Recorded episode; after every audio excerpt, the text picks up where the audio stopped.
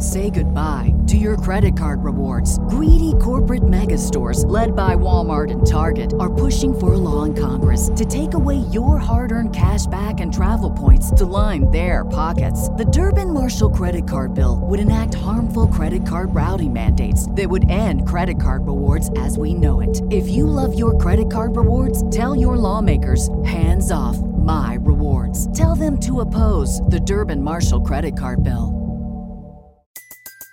Everybody in your crew identifies as either Big Mac Burger, McNuggets, or McCrispy Sandwich. But you're the filet fish Sandwich all day. That crispy fish, that savory tartar sauce, that melty cheese, that pillowy bun. Yeah, you get it. Every time. And if you love the Filet-O-Fish, right now you can catch two of the classics you love for just $6. Limited time only. Price and participation may vary. Cannot be combined with any other offer. Single item at regular price. Ba da ba ba ba. Welcome you to Porch Talk. We're in Demopolis again. it's meant to be. First time I was here, it was for um, BB Palmer 1.0, and I got to meet Taylor Hunnicutt, um, Josh McKenzie, and BB Palmer. The first time that I met them, they played music at Avondale Brewing in Birmingham, and then I invited them on the show, and now we're here.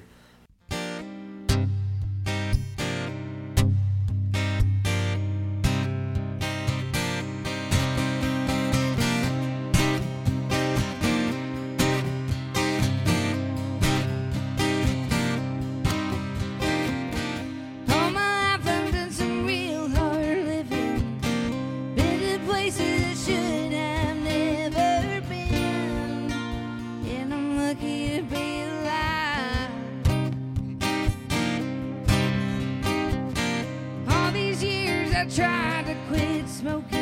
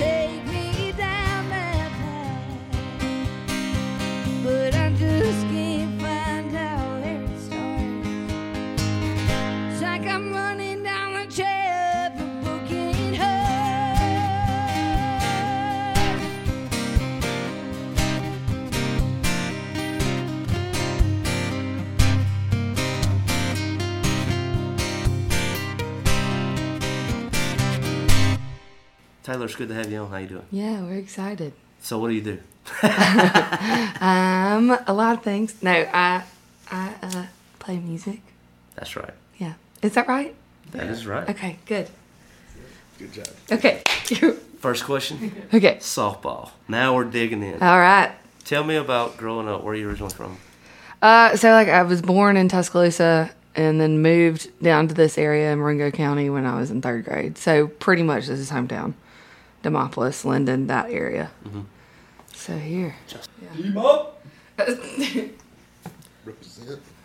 I've never done anything but pass through here, and uh, I've got to say, like the first time I spent time at Demopolis was here with y'all the first time, Yeah.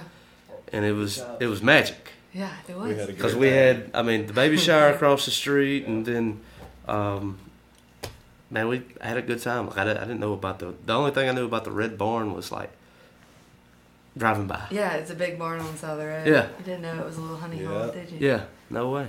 It's uh So tell me about this growing up. How'd you even get into music? Ah, man, I did like choir and shit when I was younger, and then moved to the high school and got a guitar when I was seventeen, and um, thought I knew how to play, and tried to write my own songs and shit, and then I um, ended up deciding I wanted to go to school for music or music therapy. Got a scholarship to Montevallo, and uh, that didn't really work out well because I'm not a very good student. But So- it got you to Birmingham. it got me to Birmingham eventually, yeah. I started playing in blues bands and then moved to Birmingham when I left college. So just to back it up just a touch, is guitar came first. I sang and then I got a guitar when I was 17 and like taught myself kind of how to play it, but nowhere near where I would have been able to play a gig, you know, like. Yeah, I- I'm thinking about this. Like, tell me more about Demopolis. Like, just in home when you were a kid, was uh, mom and dad did they play records or like how'd you like? What was your? How'd you even get into music? Like, what was I that don't like? know, man. It's really weird because there's not really anybody else in my family that's musically inclined at all. Like I have an aunt that plays piano, and that's pretty much it. You know, my sister um, is in school for music now, but you know that that's pretty much it. But um, yeah, my parents didn't really. I mean, they liked music and stuff, but it was more like '80s hair metal Yeah, but uh, kind of shit. oh, Yeah. cool. Oh yeah. Can we unleash a monster, Yeah. dude? Retell that twelve-year-old story. What one? Oh. uh. Every I've- rose has a Yeah, thorn. man, I, It's, I it's, can it's, remember it's like, fun. It's fun. My Come first on. boyfriend just, uh, I don't know if it was my first or my second, anyways, devastated me, just broke Oh, yeah. my fucking Life was heart. over. Yeah, oh, it was done. That was it. And I just remember my my grandfather had a, a camp house out in Eutaw, Alabama, near Forkland, and we were up there for the weekend. And I don't get cell service, which I don't even think I had a cell phone at that point. But I just gotten one of those block iPods, like the big fat ones. Uh, And I had a couple songs on it, and Every Rose Has Its Thorn was on there. And I just remember laying in the bed of the loft, just like spread across the whole bed, just looking up at the ceiling, like, God, why? Like, Bret Michaels. Bret You're Michaels, singing to me. yeah, that song of all that tells you a little bit about my background. Thanks to my stepdad for. Listen to lame music. Hey, come on now. all right, so I mean, There's let's. a place and time for poison. Come That's on. right, exactly. I, yeah, I, I've been rude. I'm being rude. We have we have more guests that were not introduced. We got Telecaster Josh. We got Josh McKenzie. I got a bone to pick with you two, man. I saved it for this episode. and uh, we have the Destroyer of Worlds. Yes, it is I. Whoa, shit, what was it? What was it? Nasty Nardo. Nasty Nasty Nardo. Nardo. aka Tupus Terry, aka B Palmer, all that, all the above. The gang's all here. yeah. Gang's all here. Oh. oh. Hell yeah. But uh, just I want to go ahead and pick that bone right now. I want to I want to I want to put you in this. Is uh man after we done the podcast and this is what uh, me and Bernard were saying like right after it was over it's like it's just meant to be.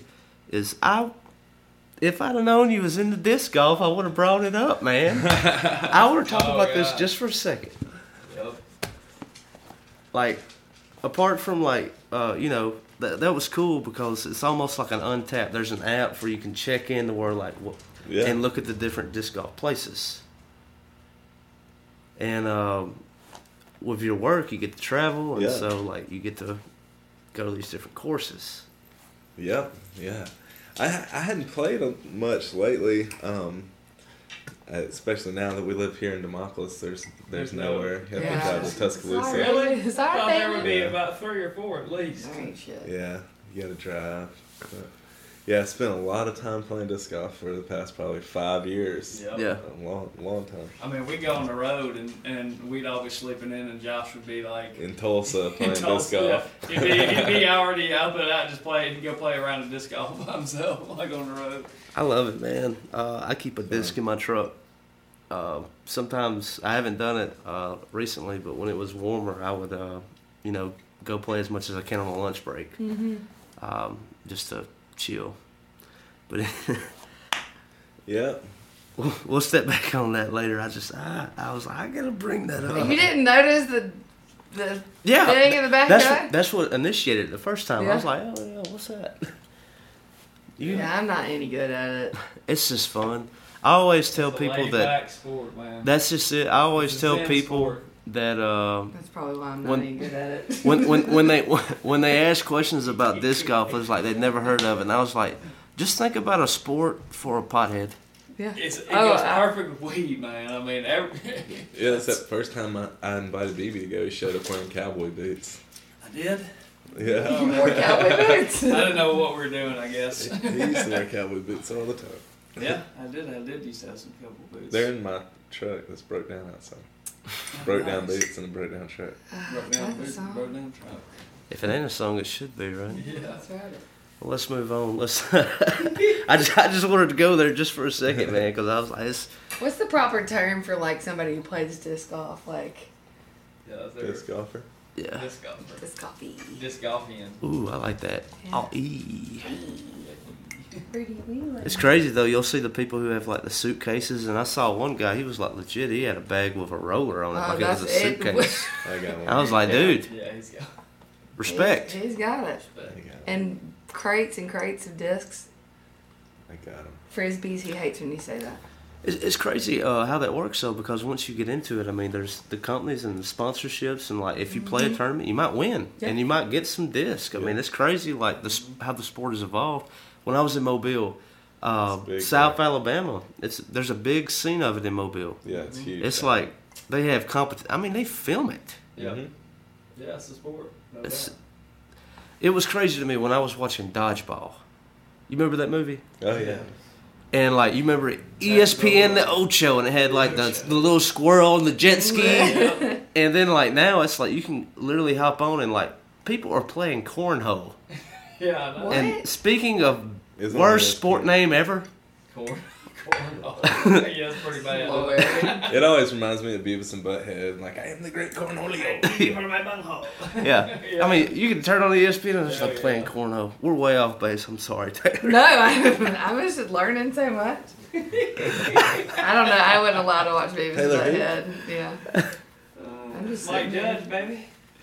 Just sitting But we're back in Demopolis, and uh, I mean, why, why choir? How would you even get into that? Was it because of church or? I think my mom had a friend or something that her kid did it, and she wanted me out of the house for a couple hours after school, and that's kind of how it worked.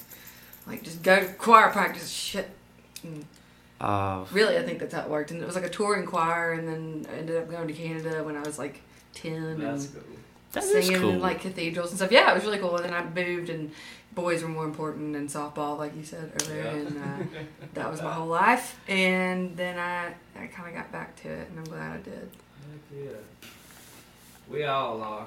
Yeah. Yeah. Um, great voice. Uh, during those choir years, uh, as far as like vocal coaching, it, was there quite a bit of that there? Yeah, I definitely like laid down the fundamentals for how I how I'm supposed to sing. And then whenever I went to college too, it Yeah, Montevallo. Sure. yeah that I mean that, that it was intensive. I mean, I had a scholarship, so you had to you had multiple you know meetings with your vocal coach a day, just Dude. doing things, just hammering it and I was uh, I was at University of Mobile. I uh, I picked my vocal instrument. I was in the music program for like uh, three semesters. yeah. Vocal instrument was voice. It was like my roommate was like, "What the, f- what?" Yeah. D- guitar. You play guitar, do guitar, and I was like, I don't want to learn classical guitar. Yeah. Right. I don't care anything about. I was like, "Ah, that's not me. I don't do that. Uh, I want to learn how to sing better. Yeah. And so the whole time it was like breath and posture, which is two things I'm the absolute worst at. And I was like, I slouch and I smoke. Yeah. Yeah. And but I mean that was that was always like you'll be able to push it if like it's always better to stand up straight or you know sit up straight and control your breath, which is absolutely correct. Yeah.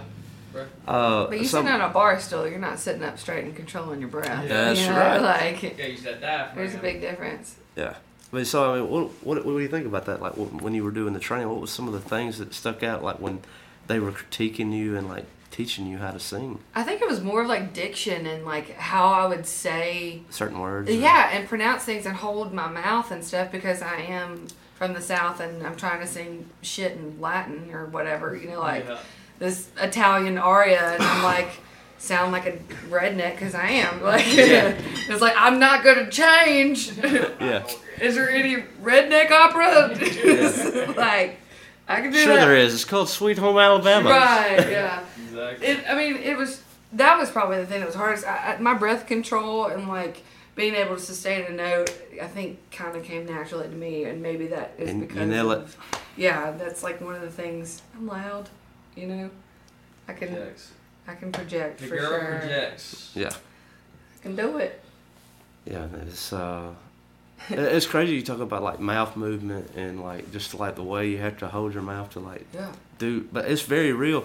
We had uh, everybody made fun of him, and I always hated him for it. Was uh, there was this guy at church? He would sing specials. This has been eight years ago. His name was Kyle. Dude, he was so. He was probably the best singer in that church. Yeah. But when he would sing, like everybody would be like, "Oh, here it comes." He like if he had to hit a certain note, he'd make a certain face, and like he would curl his mouth a certain way as he was getting through it, and like when they would talk to Kyle, like, "Hi," you know, you know, I was like, "Man, Screw Let that. man. Susan Yeah. Tedeschi sings out of the side of her mouth, and she's a perfect angel from the heaven. So Sure is, and sure does. That's Yeah. that's rude. yeah, it's It stupid." don't matter It's how like- you do it. Yeah, however you got Nobody do looks it. pretty when they sing. That's the thing, You can't. It's Yeah. Hard. That's why it's hard picking promo pictures for Instagram, and it's like, damn. Ain't that why it's hard? Like with YouTube, like when you do the thumb tag, like uh, yes, dude. It, it always craps on you. yeah, Yeah. Yeah. That's why you always go boobs. always. Now. Yeah. Low cut. Always, exactly. People love titties. They do. It's true. It's proven And fact. Toothless Terry. Yeah, And that's Toothless right. Terry. He likes him too. Well, uh, let's talk about just um, leaving Demopolis. You're at Montevallo. It's not working out. Were you staying in Birmingham at that time? And like, what did that look like? How did you get into the scene? Uh, so to be honest, it's a little blurry because I was obviously like newly 21 and had my issues as you do as a musician, most people do, and but I um I was playing with a guy named Matt Willis who was like a, a big blues guy and was just kind of sitting in with any band I could, doing every open mic, showing up to everybody's shows, kind of being that annoying kid that's like, hey, you wanna like, let me see. Yeah. And then it ended up that people would ask me to come and do that or do a special or a, a highlight, and then started kind of playing my own stuff and was doing that duo, and then just kind of went from there. And I feel like I was heavy in. There's multiple different scenes in Birmingham. There's like the older crowd, and then there's the blues cats, and then there's the Jazz. there's Uh-huh. there's everything, and I kind of feel like I've made my way around Through pretty all much. of it? Yeah, I've- I've got friends that I've played with. I've played with so many people from Birmingham, like in some way or another, whether it was one gig or they were in a band or we were in a band. You know, I feel like You learn a lot. I did. that. Yeah, I, I did. Yeah, learned Yeah. a lot. What uh, what was the driving force behind that? Like, you know, like you mentioned Montevallo, and now you're you're doing all that you can to get in the scene. It's like you really wanted music to work. Like there was nothing else you could do. It just had to be that, or I mean, I was going to culinary school at one point and like thought that that would be a, a you know a, a background thing or something to fall back on if music didn't work. But once I started playing in, in a band and doing that kind of thing and trying to write my own songs, it was completely over. I mean, that's the only thing I ever wanted to do Mm-hmm. and ever want to do. You know, everything was out the window. Yeah. I just didn't have the confidence in myself when I was younger to be like, I'm going to be a singer in front of a band, you know, and be an original artist. And then once I got a taste of it, I was like, maybe I can do it. Mhm. And then it took a lot of like support and great people around Birmingham that pushed me to like do it. And now, I mean, did you find all that work that uh, you had put in as far as like stepping in with these people was like uh, it wasn't really part of the plan, but you built a great base for people to back you and to believe, or like what did that look like when you stepped out to do your own thing? um, okay, say that again. Like as far as far as like when you when you stepped out to do Taylor Hunnicutt, yeah. um, and I mean, yeah, sure, still collaborated with other people. Um, where did that uh, belief come from? I, it mainly, honestly, the reason that that all came to fruition was because of three people that really were like, "It's time for you to do this and stop riding on coattails and do it." And it was James Mullis, Ryan Saab, and Les Newby that were like, "This is." We're gonna do it, and Ryan wrote me some songs, and we wrote some, and James, and we like the three of us were like best friends, and we, they, you know, James was coming out with things and Ryan was writing incredible songs and Les was behind it and that's when it was like okay this is you're gonna take a shift and you're gonna do original music and you're gonna work hard and you're gonna write songs and we're gonna hold you accountable. Mm-hmm.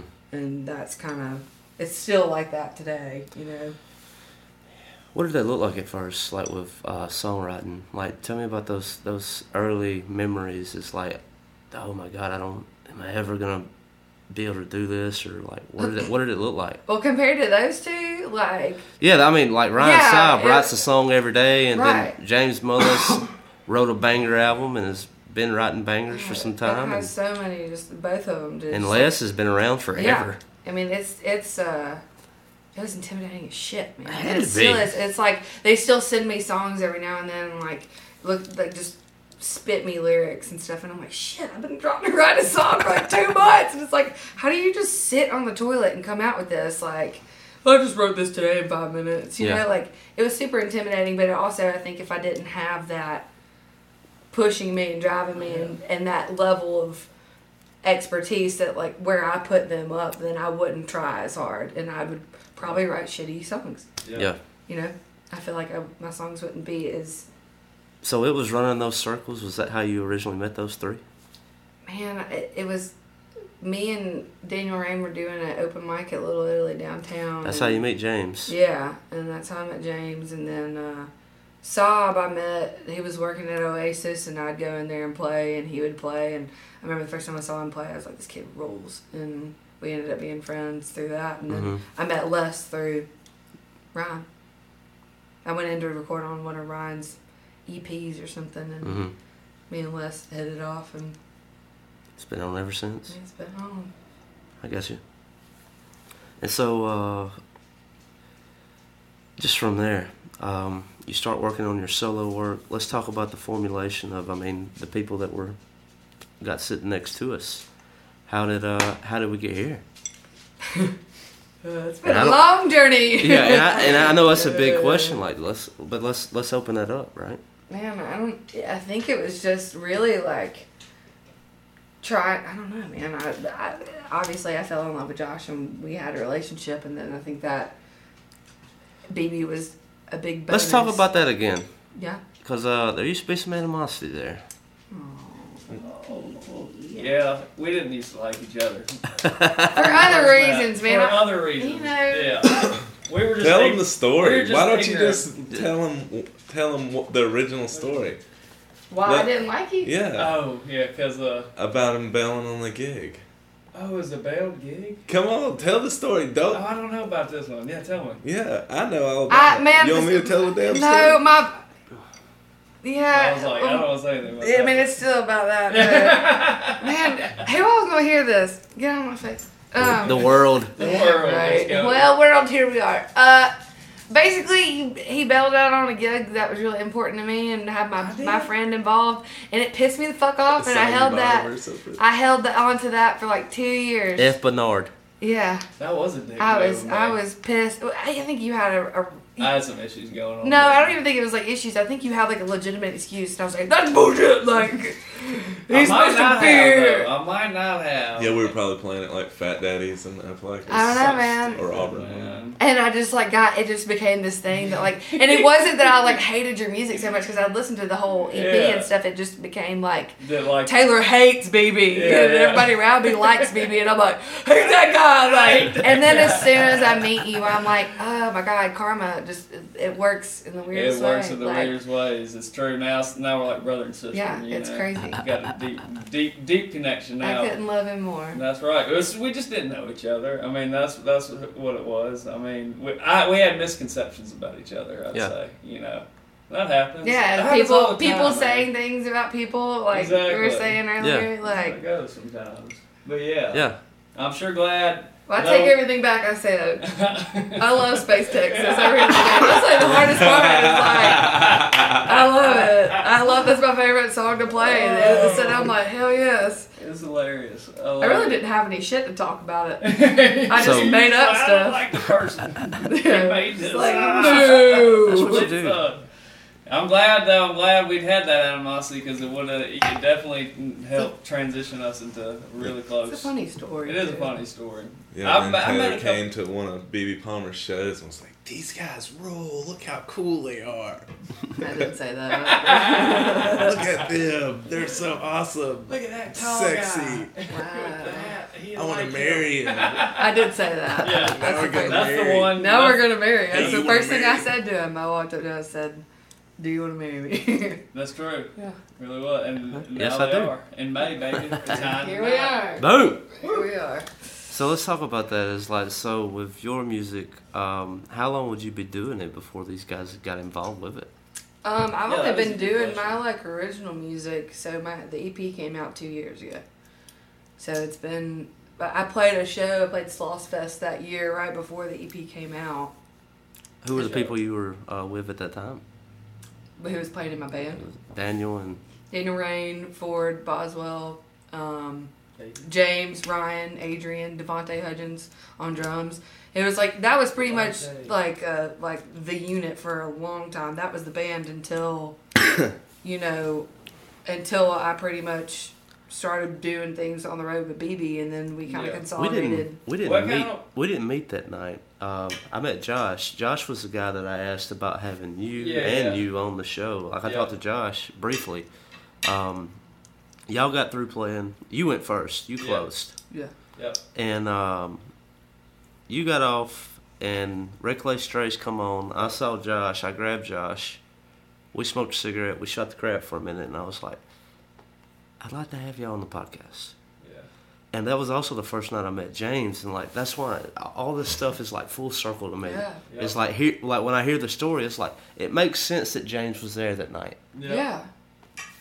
Absolutely. James is one of my best friends in the whole entire world. Yeah. James is good people. Yeah.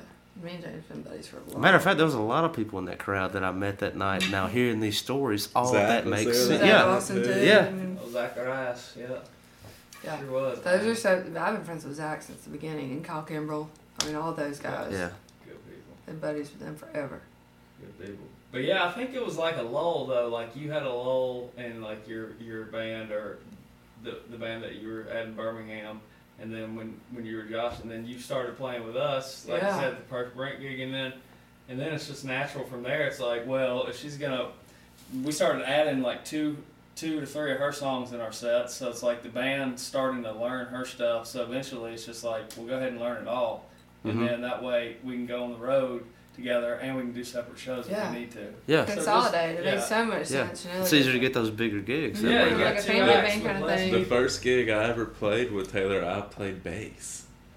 We played at Callaghan's. At That was a put Callaghan's in Davis Mobile. Little was on Wow. The bass player couldn't Yeah. make it, and Yeah. Davis Little was on still, and uh, And so at that time, were you even in the band? Or y'all just no, dating? we were just we were just dating. Yeah. I, wouldn't let him. in Play, I, I wouldn't let him play in the band at first because it's like I don't want to. At first, oh, they, Oh, wanted, yeah. they wanted to keep it You know, separate. I wanted to Yeah. keep it separate because I was like, you know, like It's like, that's not going I don't. I, yeah, but I mean, can't. It just makes Well, just can't. the main thing is that like Adrian and James and them hit it and went on tour, and it's like, Mhm. shit. Yeah, that's what it was. That's the thing with like Zach. Joey that's the thing with Zach Austin. Is like I wonder Same when thing. when things open up, where where are you gonna be? They were. They're we gonna were be gone. all rotating Yeah. Like, every, like you said, it's so incestuous. Like we. That's one of the downsides We all of having the same, of everyone having the same Yeah, band. because all you're doing is trading frontmen. Yeah, hundred percent.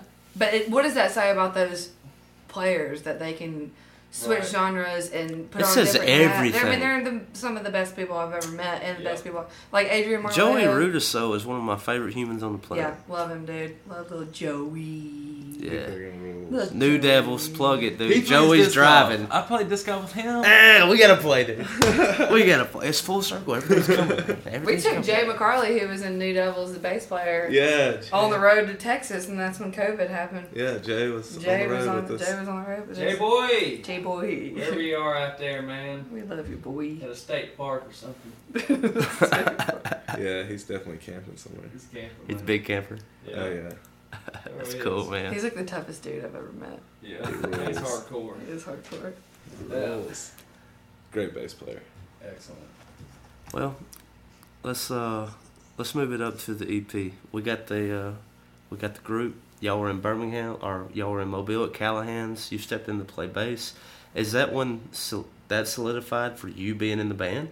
No, no, her her EP had already came out before that. Like Okay. that was already out whenever Okay. I and no, I just filled in on bass. That was like the first gig I ever did, and then the second time I ever played was to fill in because her guitar player couldn't make it. Yeah. He had some other gig, and like I, I had to fill in. Well, I already knew the songs because I've been practicing for bass and Mhm. played at uh, in Huntsville. It was only natural for me to fill in when we lived together. Yeah. It was like- sense. Yeah. She's freaking out that her guitar player can't make it. A guitar player lives at her You know one. It's like, it's like, yeah, I obviously I need to bail man. her out, you know. And uh, Fighting but yeah, and that's and at that point it was uh, Joey on drums and Mhm. Jay on bass and Mhm. um, Taylor Goodwin on guitar, and he had another gig, and I played guitar. James was playing when he wasn't. Yeah, James would play. Oh yeah, actually James was on that gig Yeah, too. James was on yeah, that gig. he was Yeah. on that gig because the first the first couple times I think I played, and James played guitar. Um, I forget he plays lead sometimes. Oh, man. Oh Ow. golly. He's he's good. He's like he- he- he's not. No, he's not. He's not good. He's he's great. It's not a very if you distinct see, thing. you see man. him and Adrian play just by themselves, they did like a few songs at Standard Deluxe. Like Adrian played stand up and James played acoustic, and that's just I mean, that's how it yeah, originated, man. no, it was good. I was Yeah. like, I had a new respect for James after that. I was Yeah, like, I think I saw the video. I, th- Yeah. I think that's what I'm talking about. yeah, Me and him did some some pretty magical Oh, stuff man, together, he- playing lead guitar together over Ooh. Taylor's stuff. he raved It about was you when so we, were, we were talking. He's like, God, damn, it's like Josh, man. He's like, he's, he's just so We good. just- he's like, I love playing with him. We just know how to stay out of each other's way too. Yeah. Which is There's a beauty in that. I mean, That's how. That's how. The It's hard to good do. Player is like not the space, not the licks you play, but the spaces in between. You know. I mean, a lot of people will say like the silence is is just as important as the noise. Sure is. Yeah, tasty. Can be, no doubt. That's how I feel about it. That's what I look for in a guitar player. I feel like no one to play, no one not to play. Right. It's an important thing. Let me sing. Serve the song. You know. Yep. Yeah. Yeah, but re- whenever I started playing really like I guess full time with Taylor's because well we were living together and we were playing like duo acoustic gigs a lot just to make you know extra money playing. I mean like restaurants and cover stuff on Yeah. weeknights to make money. Pay that rent. We were just paying you know Yeah, living together, playing music together, and then it just like, I don't know, it just Easy way to make dinner too. Yeah, it didn't, They feed you at most Yeah. restaurants, Right. so Yeah. we'll go out play a duo show. but it didn't feel like it was date. ever like, Yep, oh, do you want to cheap be in the band? It was just like it just kind of happened happened naturally. Yeah. Really did. well, what I've heard earlier, I'm glad it happened. So We all are. It's all. It's all been a bit of you know, us in a symbiotic way. You know, like it's like a symbiotic relationship. You know, like where the bird is on the cow, pig. You know, and it serves both creatures. You know, and Mhm. so that's a beautiful thing to have. You know. Not just you giving all your time to one person or, or it being lopsided, it's, it's equal. You Mm. know, it's like when, Sure. when we hit the road in March, Taylor's coming, you know, because she's gonna be able to do her stuff too, you know. That's right. And it's like, and it's and, and it helps us. So it's just like, yeah, let's do it that way. It just Mhm. makes sense that way. So One big happy family. one big happy family, that Oh. Honey Boo Boo Palmer family Honey boo boo. Yeah. I'm with it though, man. I like I like it when stuff like that works like that. You know, it's Yeah, uh, that's I I think about like you know, just take uh, Janet Simpson, Will Stewart, and then Timber. Yes. It's like, doesn't that make it so much easier? Like, Yeah. what are you gonna get? We could book a three-hour show. We could play Will Stewart. We can play Janet Simpson. We can play Timber. We can do it all. you Yeah, know? absolutely, man. They roll That's too. yeah. That's basically. How I mean, we that's the have- same Yeah, example, that's right? Exactly. Because we like the guys who are our backing band, they have a band Mhm. too that's a trio. And it's all that- different too. Like we're more like southern rock, y'all are like more honky tonk country. Yeah. and It then, goes together. And then like the opening co-bill. band is like Mhm. funky, cool little trio thing. So it's like you can have a whole You show, have a whole show, night right whole there. variety show just with six people. That's right. That's right. So bring me up to today is like you have some recordings that you're sitting on now, and I want this to be a, a discussion that we'll have for a time because I, I think this is uh, is very relevant to right now. And like, you know, what's the point? Because you can't play it. Right. Um, I mean, like I get the, I get like the You need content, but right, and I get like releasing a single here or there, doing something like that. But the songs that, I, I mean, we're just sitting on so many songs, even some that aren't recorded. We haven't gone back into the studio to do that yet. But like, we've got a for the first time, I've got like a stockpile of songs that it's like, okay, we have enough to potentially do another EP, maybe even a full length. You know, if we go through and sort through and figure out what we want. But I just, I'm not gonna pressure myself into releasing anything right now because of COVID. Because it's, you know, I, mean, I, I want to be able to hit the road and have a tour supporting if I release a, an Right. album or something. You know, I didn't get to do that with the EP because it was the first thing I've ever done, and I played some shows, but there wasn't like, okay, this is a promises tour. album. Yeah, this is, and that's something I haven't, I've never done. So Mm-hmm. I'm just gonna wait till the time's right, kind of let it let it happen organically, and not just Yeah, feel like I need to put something out to stay relevant. You Yeah, know what yeah. I mean? Don't have you don't have to do that. You know, like especially when did that EP come out two years ago? Yeah, two it years was ago. it was when we did the when we did ours in 2016. We didn't put another record out till 2019, and I mean, so it's like you know, like a lot of people think you know they got to rush to go put something out, but you don't. You don't have to. You know, like it's it's just just make sure you're ready. You know, make sure yeah. that you like it the way you want it, Mhm. and make sure that it's as close as you can get to you know what you want. It's not gonna be hundred percent, never is. But like if you if you can just be you know I say seventy percent satisfied with it, then it's like okay, it can be put out, you know, and then you know you can when shows are going, you can back it to the tour. Right. Yeah. That's really my big goal. The only thing I want to do with my career is write some good songs, make some records, and play in little honky tonks and little bars and dives and stuff all over the United States. That's all I want to do. Yeah, it's a Yeah. labor of love. Yeah, that's the only goal I got. Let's- I all mean- want Trying to pay my bills. let's let's talk about that. Like with the EP release, I mean, we're talking about the we're uh, you're building up uh, recordings of things. It's going to be an album. Um, I think an EP is important. Well, like, what's what's the main draw there? Like, I know, uh, let's take COVID out, um, but I mean, you're about to have something that you can tour. Um, is it is it like a pride thing? It's like I've got something I'm damn proud of, and I'm I'm, I'm going to put it on the road, or Yeah, I think it's also like kind of. I think people have been waiting for me to like really put the work in and and do a, like a like another EP that's you know my songs and and really kind of form my sound and come into myself because that EP Yep. that I did before. It's testing the water. Yeah, and I think people were ready for that like honesty and like for I me like to be doing that. testing the water. Well, water. now she's Yeah. ready because she's she's found more of her sound. Each Yeah. record you do, you find part Yeah. of part of yourself. You become more confident. Typically, you know, it's it's so it's like, you know, once you once you put out the I call it Fiat flower in, in a drought. It's like the Italian car, but only F I A D. Yeah. So once you put out flower in a drought, is is a good foundation. But the next one's going to be heavy. You know, like it's going to be. I think it'll be much heavier. Yeah. You And shared uh, some of those like. today, right? Yeah. They, I mean, yeah. Those are two new ones. Yeah, Yeah. those those those will be on the Damn good songs. Yeah. Thanks, man. Yeah, it's definitely more rock and like than Right. than it's, Okay, we've kind of come into the sound and I've Yeah, let- figured out what I want. Let's talk about that. Yeah. Uh, and just to bring uh, Josh and Bernard back into it, is like, do you think it's the people that surrounding it help guide it in that direction? I think, yeah, I think it's 50 50 between the people, the players that I'm playing with now that are kind of down to do more of the kind of stuff that I grew up doing, and me not trying to fight myself on what I really am. Yeah. For the longest time, I'm like, I'm not going to be country. I'm not going to be southern rock. I'm going to try to stay away from this. And like, at the end of the day, man, that's where I came from. That's what I listen to. That's what I like to play. That's who I am. Yeah. And I've, I think at this age, I've embraced that, and I'm like, okay, I'm. Yeah, once you get out of, out of the way yourself, that's when it Yeah. starts. to Ain't that crazy? work. Is that? I mean, like even I mean, Well, just living even, in a state of flow, you know. It's Yeah. what Tao called living in a state of flow. So. even even with me is like uh, if I was to cover, or you know, uh, go out to an open mic tonight or whatever, Right. or even with you or any of us, because we came up in the South, is like, is that an automatic prediction? It's like Southern rock country.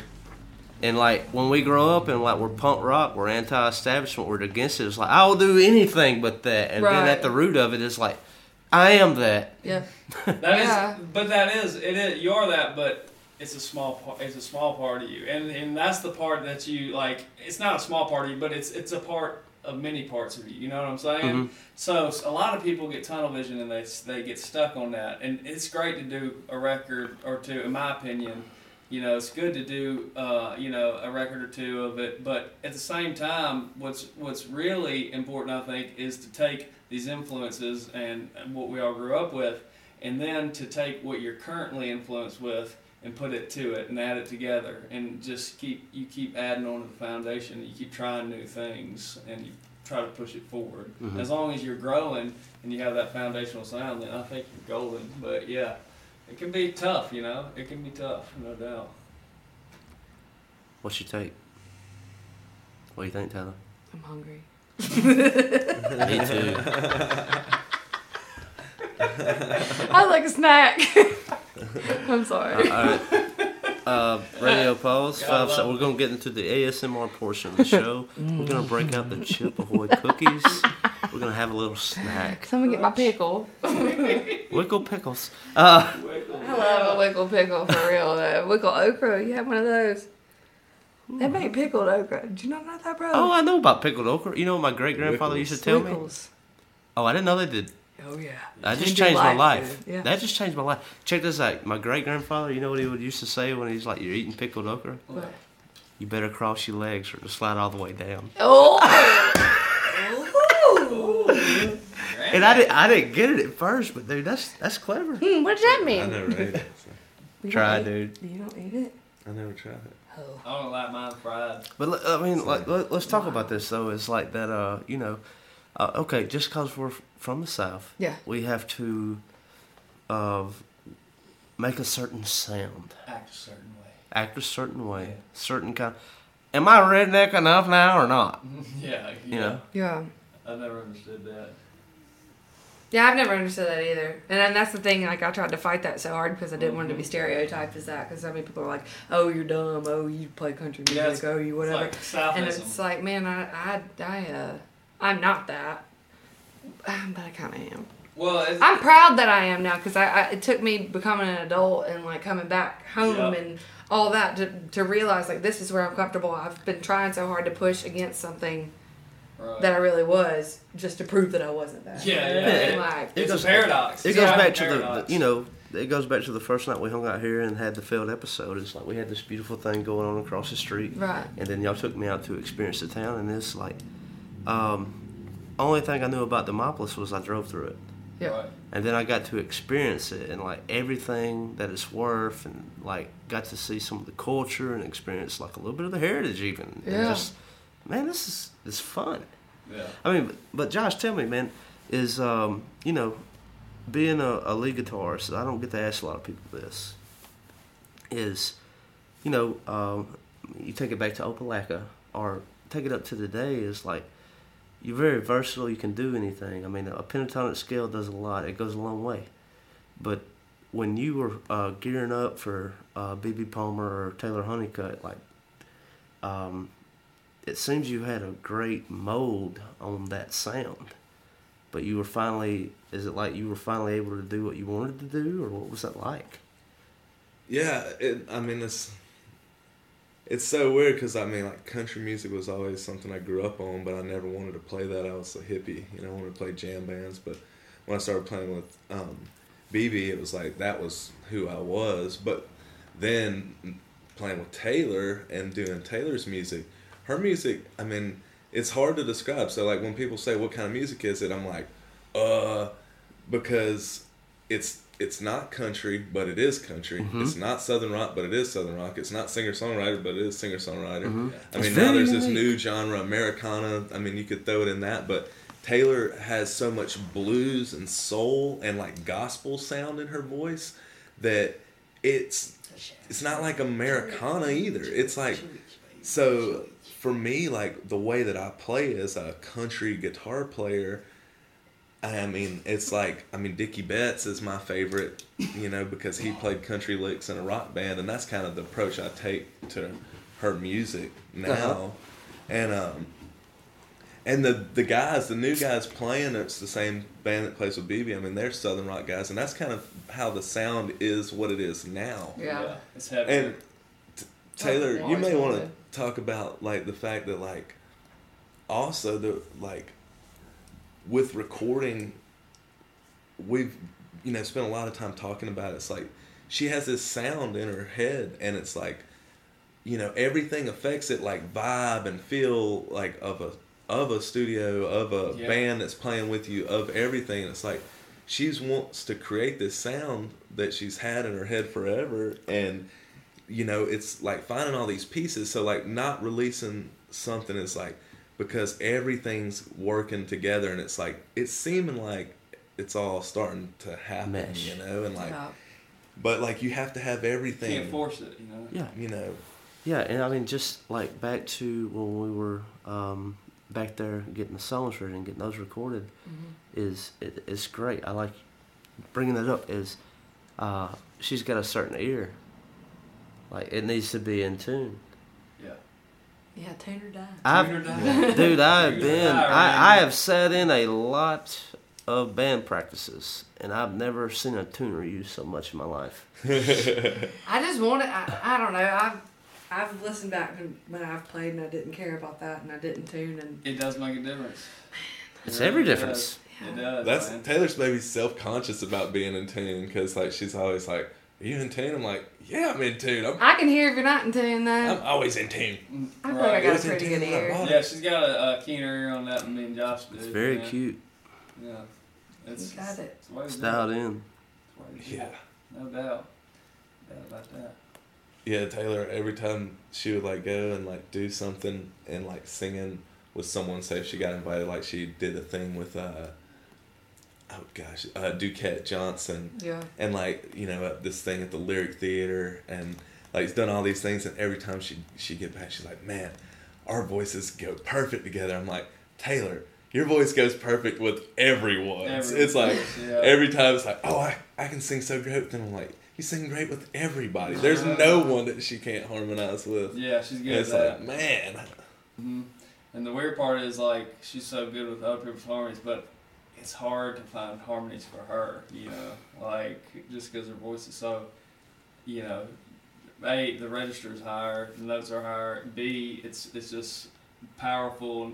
It it doesn't have to have backup vocals, but you know, having backup vocals and harmonies really serves. Like you know, Yeah. but it's hard to, to find. Apparently, only her sister can sing with her. Yeah, she won't do that. She's not into my kind of music. She won't. She won't sing with me. But hmm. sibling harmony is the way to do it, though, really, because you know you're so connected. But yeah, it's it's crazy. We're working on it. We're gonna get there.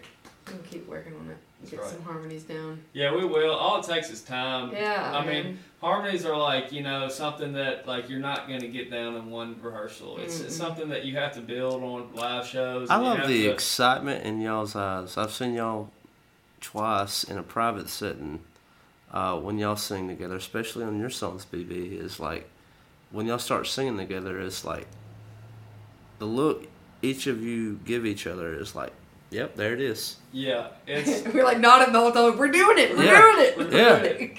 I always nod and smile at Taylor because she's because I for some reason she's always so unsure of herself. But I'm always like so every time we sing harmonies, I always make sure to smile Yeah. so she's like so she. I you see know- that. Yeah, I, I, I, that's one thing I always notice. I was like, oh yeah, like, it's happening. okay? Yeah, because she's like, It's happening. like, and I'm like, Is this what you want? Yeah. Is what I'm, I'm thinking all the time. Is like, shit. Is this what he wants? Because you're pretty particular. I am If you don't know that. Yes. If you don't know that, you haven't seen I've it yet. definitely Yeah. learned it. Let's just say Oh, two sure. tracks took us eight months to post to do to mix because I'm so. But that's damn all right, though. I've seen. Will I've Stewart's seen particular grown too, men though. cry I, know- I know a lot of particular people. Oh yeah, what, say that again, yeah. I've seen grown men cry after gigs with BB from the dirty looks he gave them the whole time. Cut him down, notes. baby. I can't help. It. I'm missing trying to get better at that, but I can't help it, man. If I hear It's not a bad thing, dude. It's not a bad thing, but at the same time, it doesn't really serve to keep the uh, positive energy up. When I'm looking back and being like, it puts more pressure on the person, you know.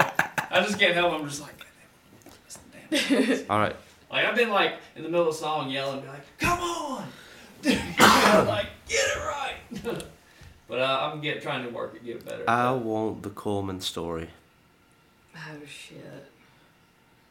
Fair The one game. Just told. Fair game. Yeah, you got. I mean, yeah. You you said you would tell. Oh, So yeah. You I, would tell it to tape. It's, it's, it's a beautiful story. Four though. years. So I mean, not to shit on people in Coleman, No, and man. if we're gonna get into this, we're each gonna get own. into it. Well, I don't want to shit, so maybe We're we not. should. We're not shitting. We'll just preface by to each his own. You know, whatever Right. you're into is you're into. It's cool. I don't like shitting. We're not shitting. Mm-mm. We're uh You have to shit though. sometimes. Sometimes. Sometimes it's it's you know. But so I'd I'd play there almost like every year, and like every year it was progressively more and more uh, Confederate flags. Oh, And uh, um, obviously, if you've listened to the EP, Ryan Saab wrote "Flower in a Drought," and I recorded it, and I stand by that song. And Yeah, it's a great song. it uh, There's a line in there though that there's there's a, there's a line Mhm. in there about, that, that that people can get all you know. and then you know they're they're riding around their golf carts with the flags and everything. And I, I don't was it the year that we played? No, no, no, so like I think the one part that you're missing to the story is the first time you went there, Devontae Oh, was playing drums, and it, it really like n- n- not offended him as much as like made him Uncomfortable, uncomfortable to be there. You know, he's, I mean, he's African American, so mm-hmm. like, and Devontae's a pure soul too. Like, and not to mention he's a big old dude, so he don't have. n- If he's intimidated, then right. there's an Yeah. issue going on and that's and that's i think when taylor like was like you know screw this i'm gonna you know sing my song and So I just Yeah. screamed. Uh, can I say bad words? you can say everywhere. Yeah, I just I just screamed uh, "goddamn flag" at the end When of the the line set. came in. yeah So and she didn't get invited back I after didn't that I didn't get invited. But the back. funny part is they booked me. and I was last year. still And there. she was still there. Surprise! baby. Surprise! But see, I didn't know about the gig. I didn't and know. we're like play what- this out I didn't know what it was till we got there. I didn't know what we were playing or anything, and then I heard all, I heard all the stories after we played it, and I was like, yeah, that makes sense, I guess. You know. But there weren't any this year. yeah there weren't any And it's like that shows that people can change and people Yeah. are good and people are aware of that. And in Coleman, Alabama, if people can change and realize that that hurts people, then You gotta be everyone else can too. And it and that's uh, it was a good. That's why I didn't scream it this Yeah, year. you know also. the thing is, like you have to, you have to, you know, people always want to get mad at other people because you know of what they think or what they view, but you have to understand it's all ignorance, and we're all ignorant to a certain extent, you know. Completely. And it's like you I would know, say that's- that that's- a person is smart, but people are dumb. Yeah. Yeah, that's. I mean, that's you know, it's it, it's Put 'em in a certainly some truth to it, but it's like you know, it's like you're not gonna get anywhere by you know forcing your views onto someone else. Let's just have a conversation. You know, as the old saying goes. Um, uh, wise men discuss and fools argue. You know what I mean? It's just like let's just sit down and talk about it. Like you know, but put all our beliefs aside and then and understand at the end of the day, hey, we're all the same thing. You know, Yeah. I mean, we're all humans. So hmm you know, it don't matter what you what you like or what you don't like. Hey, I still love you. It don't matter. So, That's right. Yeah, That's- that's, how I feel I'm for you. it. Yeah, that's it. Even know. if I'm not. Yep. exactly, Yep. that's you said it. So Absolutely. Yeah, that's the Coleman story. All right. I want to pass this on to you. James Mullis question. Worst spa- stage banner you've ever heard, or your worst stage banner? Man, I just get nervous and talk about chicken nuggets. I respect that. I Yeah, do. I literally. I panic and I'm like, shit, I'm not saying anything. And it's taking me a while to tune because I'm anal like that. And uh, yeah, I just start spouting off about chicken nuggets. Like particular McDonald's or like just any chicken nugget. I don't discriminate. I just love chicken nuggets for real. It's the weirdest thing because she does really bring up chicken Every nuggets in the most weird situations. Like, did you just say that? I'm like, it's embarrassing. tuning, I'm like, okay, I'm gonna start playing just to cover up some yeah. space. oh, let me save face here. I forgot. Yeah. The chicken nugget queen. yeah. When we opened for Ward Davis and you're like talking about chicken nuggets on Shit, stage. I just do it when I'm nervous, man. It's always the cool shows too. I did it at Avondale. Yeah. Yeah. Yeah. Well, somebody screamed chicken nuggets. I was like, chicken nuggets. like, She had a I chicken remember nugget. that. It started chicken as a nugget thing. birthday cake. Yeah, I don't know where sure. it started really. My love for chicken nuggets. I, I think it was. Well, I was living in a house, and Justin Oliver from Winston Ramble, the Mandem player, was there, and I think we like. Man, I don't know where chicken nuggets started. Oh, I do know where it started. I don't know if I can tell the story. Never mind. I did. It's a. I was tripping my balls off one night at a You can't tell the story. after Sloss Fest, and I could not stop thinking about chicken nuggets, and I was crying, just saying, I just want some chicken nuggets, and was like freaking out. I, That's how it started. I've also heard this random story about Taylor beating on the McDonald's uh, drive-through window in Demopolis, saying, "I see you in there. I want some chicken nuggets." Their coffee was on the table and had ice in it. I knew they were in there. They're acting like they were closed. Like I'm gonna get out of the car and beat on the window. I know you got chicken nuggets. I'm not dumb. Y'all ain't closed. You just hiding I from love it. me. she loves chicken nuggets. I do. I really don't eat them that much anymore, but I actually don't. yeah, trying to get better. Recovering. I do. I ate them for you. Yeah, that's Well- my that's my worst. Thanks, James. Hmm.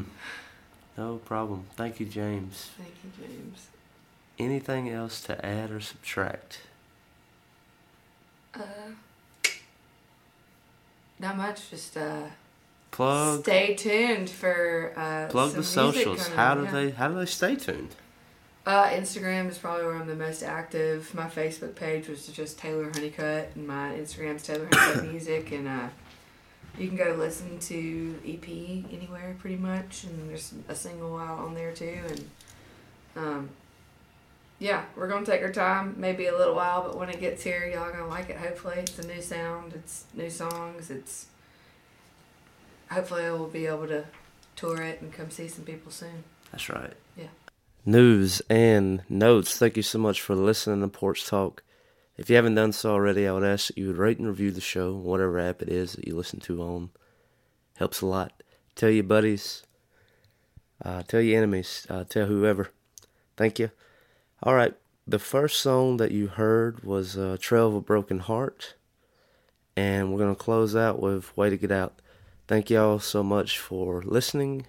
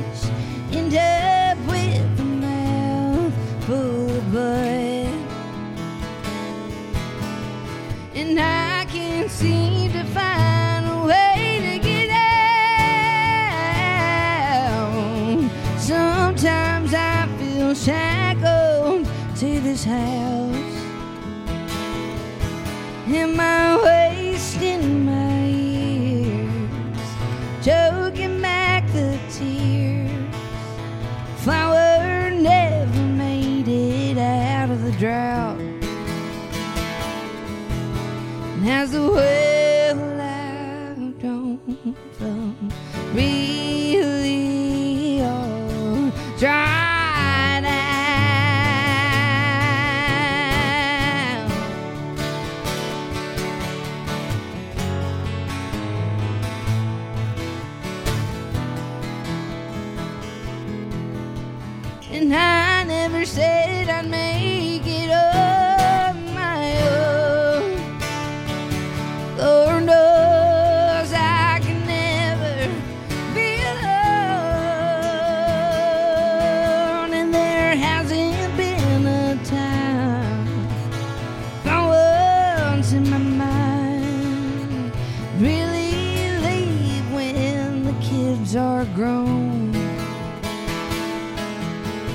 There's a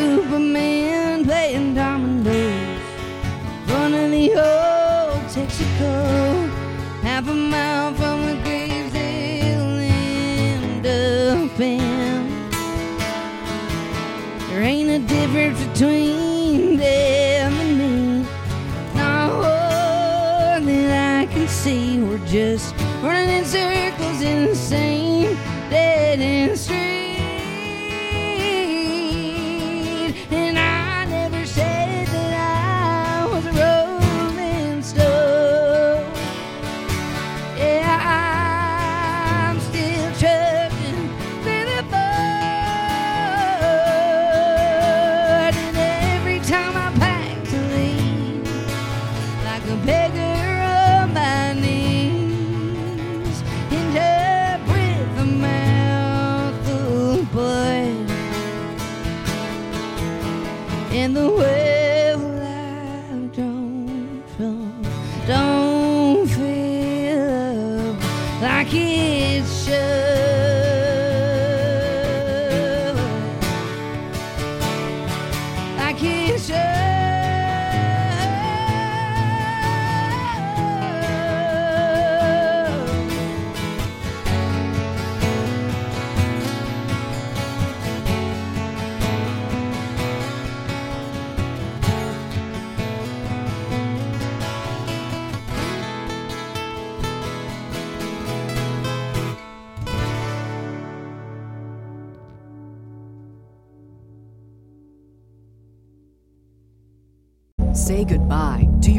card rewards. Greedy corporate mega stores, led by Walmart and Target, are pushing for a law in Congress to take away your hard earned cash back and travel points to line their pockets. The Durbin Marshall credit card bill would enact harmful credit card routing mandates that would end credit card rewards as we know it. If you love your credit card rewards, tell your lawmakers hands off my rewards. Tell them to oppose the Durbin Marshall credit card bill. Everybody in your crew identifies as either Big Mac Burger, McNuggets, or McCrispy Sandwich. But you're the filet fish Sandwich all day.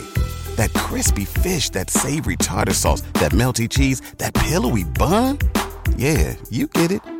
Every time. And if you love the Filet-O-Fish, right now you can catch two of the classics you love for just $6. Limited time only. Price and participation may vary. Cannot be combined with any other offer. Single item at regular price. Ba-da-ba-ba-ba.